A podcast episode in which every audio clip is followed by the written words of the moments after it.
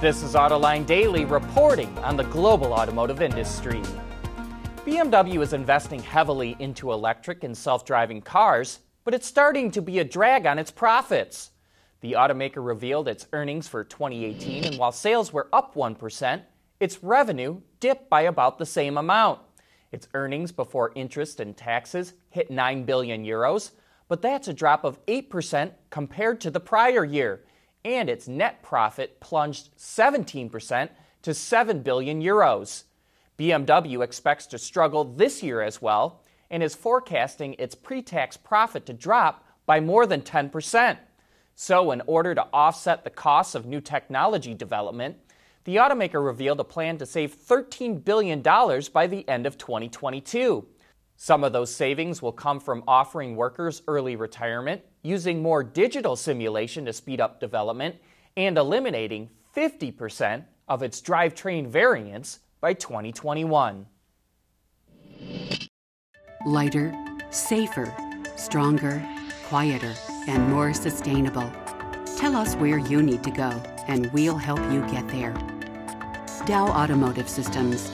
We don't succeed unless you do. Hey, we got a quick update on Carlos Ghosn's legal situation. Japan's NHK reports that his trial for allegedly underreporting his income is expected to begin in September. Nissan's former CEO, who denies the charges, was released from jail earlier this month after posting a $9 million bail. A few years back, Toyota and Suzuki signed an agreement to collaborate on electrified vehicles and to share more models and now we have more details about the partnership. Toyota will supply its hybrid system to Suzuki for it to use globally, and it will provide Suzuki with two new electrified vehicles based on the RAV4 and Corolla wagon for the European market. Suzuki will build two compact vehicles for Toyota for the Indian market. Toyota will adopt Suzuki engines for compact cars, which will be manufactured in Europe, and Suzuki will build vehicles based on its vehicles for Toyota to sell in Africa. The two will also jointly develop a van for India, and Toyota will build the Suzuki Vitara Brezza SUV at its plant in India. Big truck sales have been increasing at a brisk pace for most of the last year in the U.S., but in February, the segment had mixed results. While the Class 8 segment was up nearly 20%, according to Wards Auto, the medium duty segment, Class 4 through 7, fell by more than 4%. Combined, medium and heavy duty sales were up about 7% last month, and for the year, sales are up 15%. But we'll have to keep an eye on if the dip in medium trucks was a one month blip or a sign the segment is slowing down. And this is your reminder that Autoline After Hours is on tomorrow afternoon. We'll be taking a dive into the glory days of General Motors with Greg Wallace who used to work at the company's Heritage Center.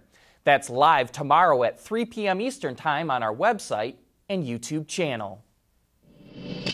AutoLine Daily is brought to you by Bridgestone Tires, your journey, our passion, and by Dow Automotive Systems, advanced materials that deliver better results. A few weeks back, we showed you the updated Mercedes GLC, and now it's the coupe's turn. In the styling department, the grille pattern and rear diffuser are a bit different, as is the lighting signature. The interior now features larger display screens, and the rotary knob for infotainment controls has been replaced by a touchpad. There's also a slightly more powerful 2 liter turbo four cylinder engine under the hood. The GLC Coupe goes on sale late in the year. Speaking of coupes, BMW is teasing a new four door version of the 2 Series called the Grand Coupe. It's a bit surprising to see what's essentially an all new sedan hitting a market that's turning more and more to trucks and utility vehicles. But BMW hopes to attract new customers with the compact vehicle, which will hit the market in the spring of 2020.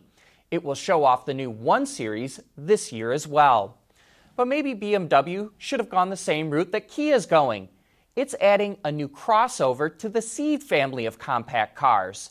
The official name hasn't been announced yet, and we don't know much about it, but Kia says the design of the crossover, quote, will be nothing like you've seen in the Ceed family so far. And we've got one more new reveal coming. Chevy will debut the new Onix in China. It has sold a hatchback with the same name in South America since 2012, which also has a sedan version called the Prisma. This new vehicle is a compact sedan for global markets, so we wouldn't be surprised to see the Prisma replaced. That's it for today. Thanks for joining us.